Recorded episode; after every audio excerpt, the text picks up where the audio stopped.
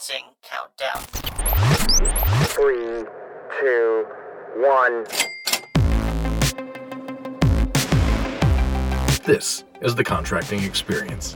Connecting government contracting professionals to the world around them through conversations with acquisition influencers, insights into evolving hot topics, and sharing lessons learned from the field.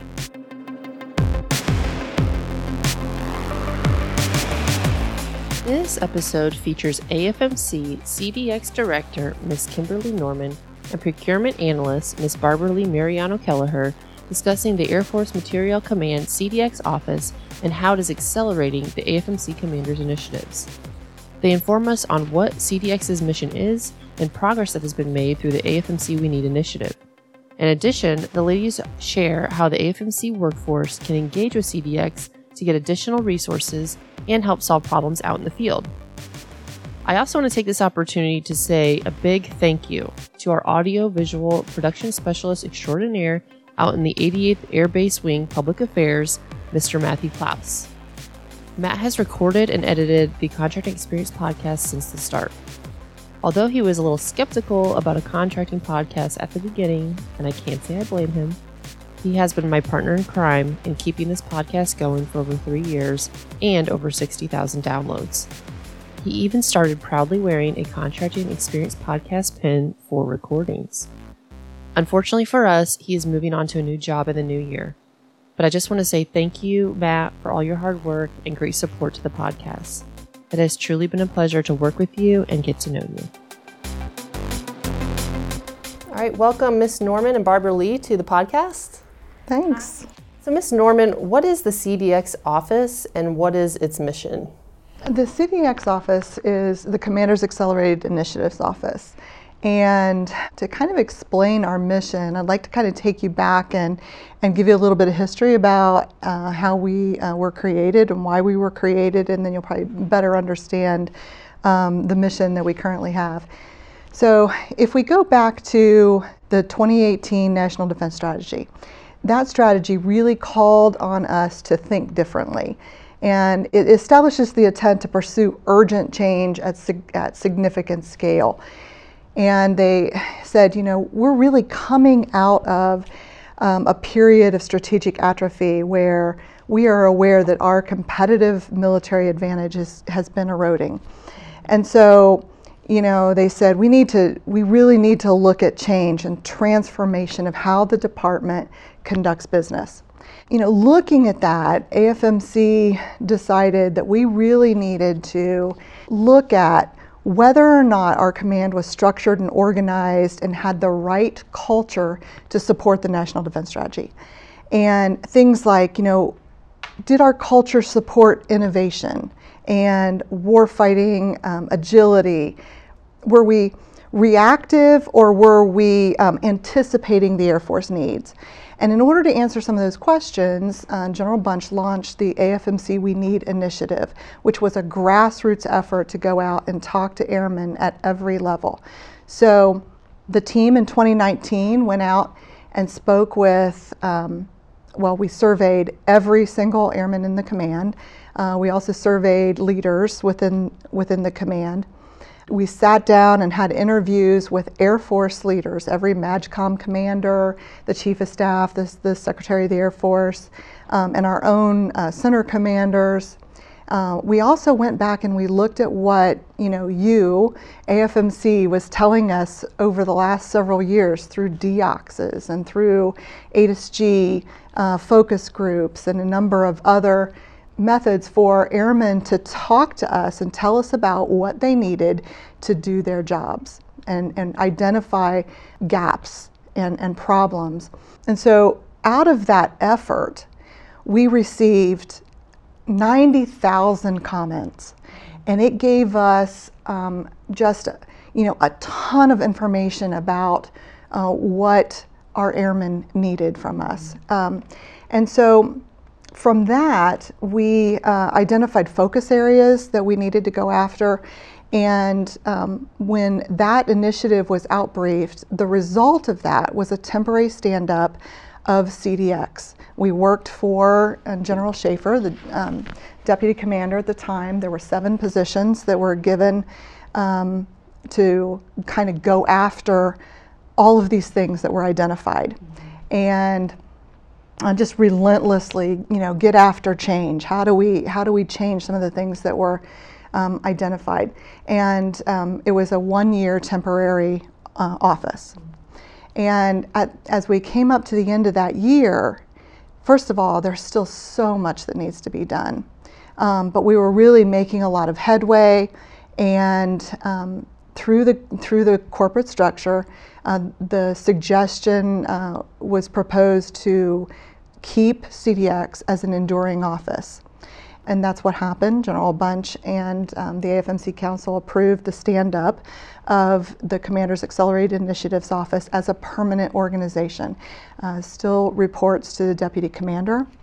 And um, we currently have, it's a 13 person office, and we have three cells. Uh, the first cell is our mission enhancement cell.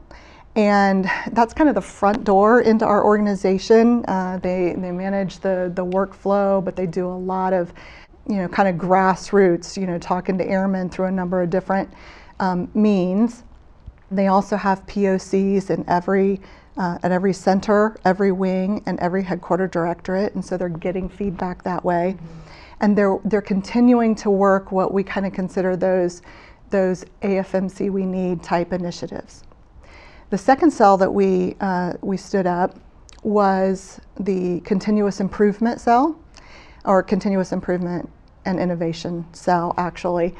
And um, that came from um, the 589 Directorate. There was an organization within 589 um, that did CPI and we pulled them out and they merged with CDX.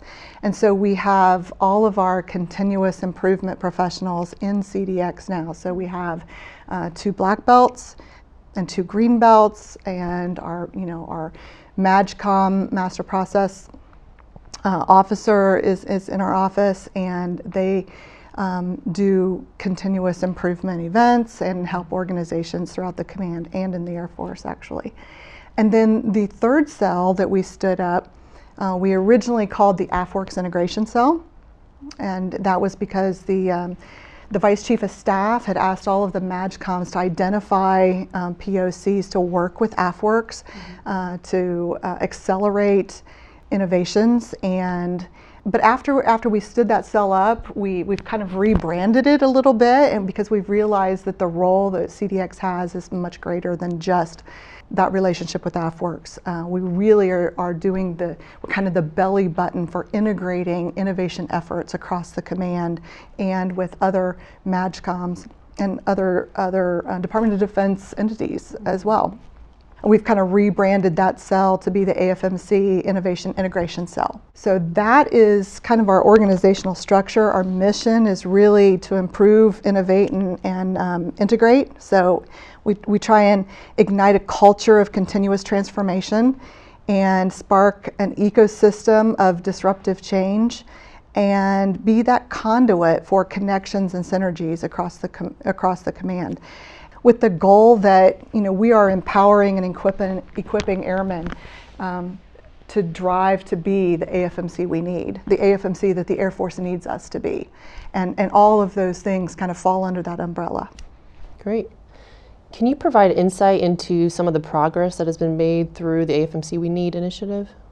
There has been, I mean, just hundreds and hundreds of initiatives that came out came out as a result of this. So every um, every directorate was given, you know, feedback on comments that came out of their uh, out of the AFMC We Need initiative, and they've pursued things, you know, that might have been relevant to their functional areas. Um, but then we've also taken a look at enterprise-wide some of the things that, that we needed to do. Uh, just very simply, one of the one of the things that we learned was that our airmen didn't fully understand the mission of AFMC. We're a very different command. Mm-hmm our makeup is very different with a very large civilian population. Um, our centers are not, you know, other MAJCOMs don't have centers like we do. And, and so people didn't understand even where they fell uh, in that organization and, and how each one of those missions of the centers related to one another. And so Um, you know, PA developed a communication plan that they've really been um, pushing hard to try and communicate who we are as AFMC and who we are as airmen in, in our different career fields within the command to try and connect one another. Uh, there were efforts to connect organizations to an operational unit uh, where say for instance you know an engineer might be working on on something and never saw the product after they you know that they had been working on for years and years and they never connected with the operational uh, unit that was utilizing you know something that they had created. So there there have been efforts to um, connect program offices maybe with uh, other other units and, and other MAJCOMs to do that. General Bunch set aside $20 million the first year uh, to support these initiatives, and that money went to improving um, our network. Went to buying um, more laptops than, than we normally would be able to buy, you know, in a, in a fiscal year, um, to uh, help our airmen who were having problems, you know, connecting because of the, the system that they were using was just not, you know, up to par. Uh, so we bought a lot of laptops, we improved uh, networks, um, we put money into facilities. We learned that there were a lot of our airmen working in some pretty suboptimal working conditions.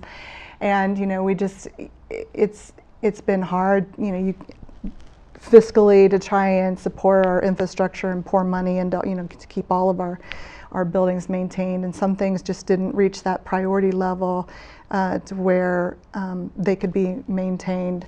Um, and so those some of those uh, places were identified to us and we were able to put money towards that to um, fix things um, help with you know dorm improvements. Um, we've supported um, the development of the, the command-wide transition to TMT from soccer. That was something that we heard a lot, you know, a lot about that the command wanted us to, to switch uh, to TMT, and so we helped support that.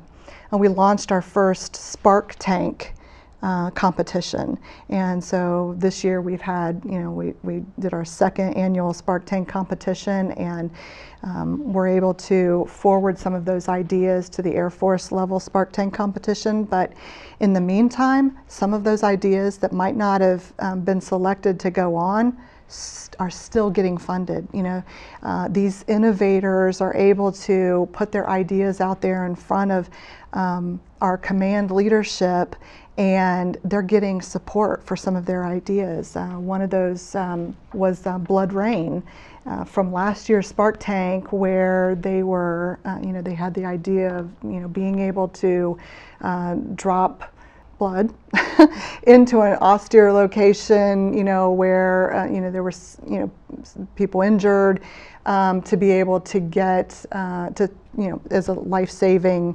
initiative and they're uh, they're testing that.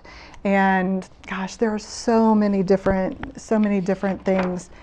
Um, professional development conference, Agile Patriot, was a result of the AFMC We Need initiative. And all of these things were a result of airmen speaking up and saying, hey, we would really, you know, like some more development opportunities or, you know, whatnot.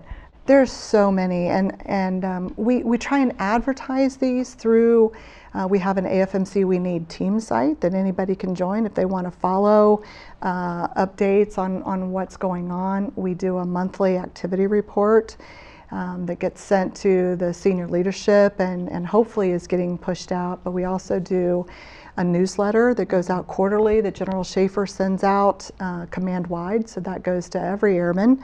And then again, we have the, the POCs that people can reach out to. Uh, so we're trying to trying to push out information, work a lot with public affairs to try and get social media posts and, and articles written on some of the things that, that are happening around the command. Um, but they're happening at every level. They're happening at the, you know, the flight and squadron level and the wing level and the center level and then here in the headquarters, you know, in functional communities and then they're also happening command wide, you know. So Um, there's been a tremendous amount of work that's been done. There's still a lot to do, but we're always also learning, and we, you know, we continue to to listen um, to our airmen and uh, find out how we can help them. And I and when I say airmen, I don't I, I mean at every level. I mean we're doing things to try and help commanders. Mm-hmm. Uh, we're doing things to try and help um, our youngest airmen in the dorms. Mm-hmm. So great, well, thank you. Barbaralee, why is it important to bring contracting expertise to CDX? Well, I think in the past you know, few years especially, I think how PK is viewed has changed instead of just being that traditional contracting officer buyer role into really that idea of the mission focused business leader and serving not just as the contracting officer, but really as that business analyst. Um, and that, that, that I think has become more of our role and how we're seen.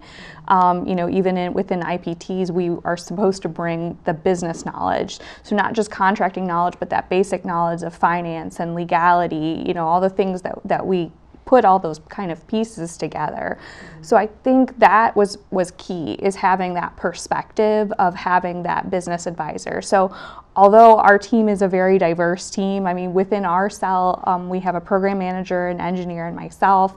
And then within the rest of the organization, as um, Ms. Norman mentioned, we have CPI personnel, we have HR. Um, so I think that diverse team and having all of those different perspectives is really key to, to having a full perspective of how everything needs to integrate and operate together.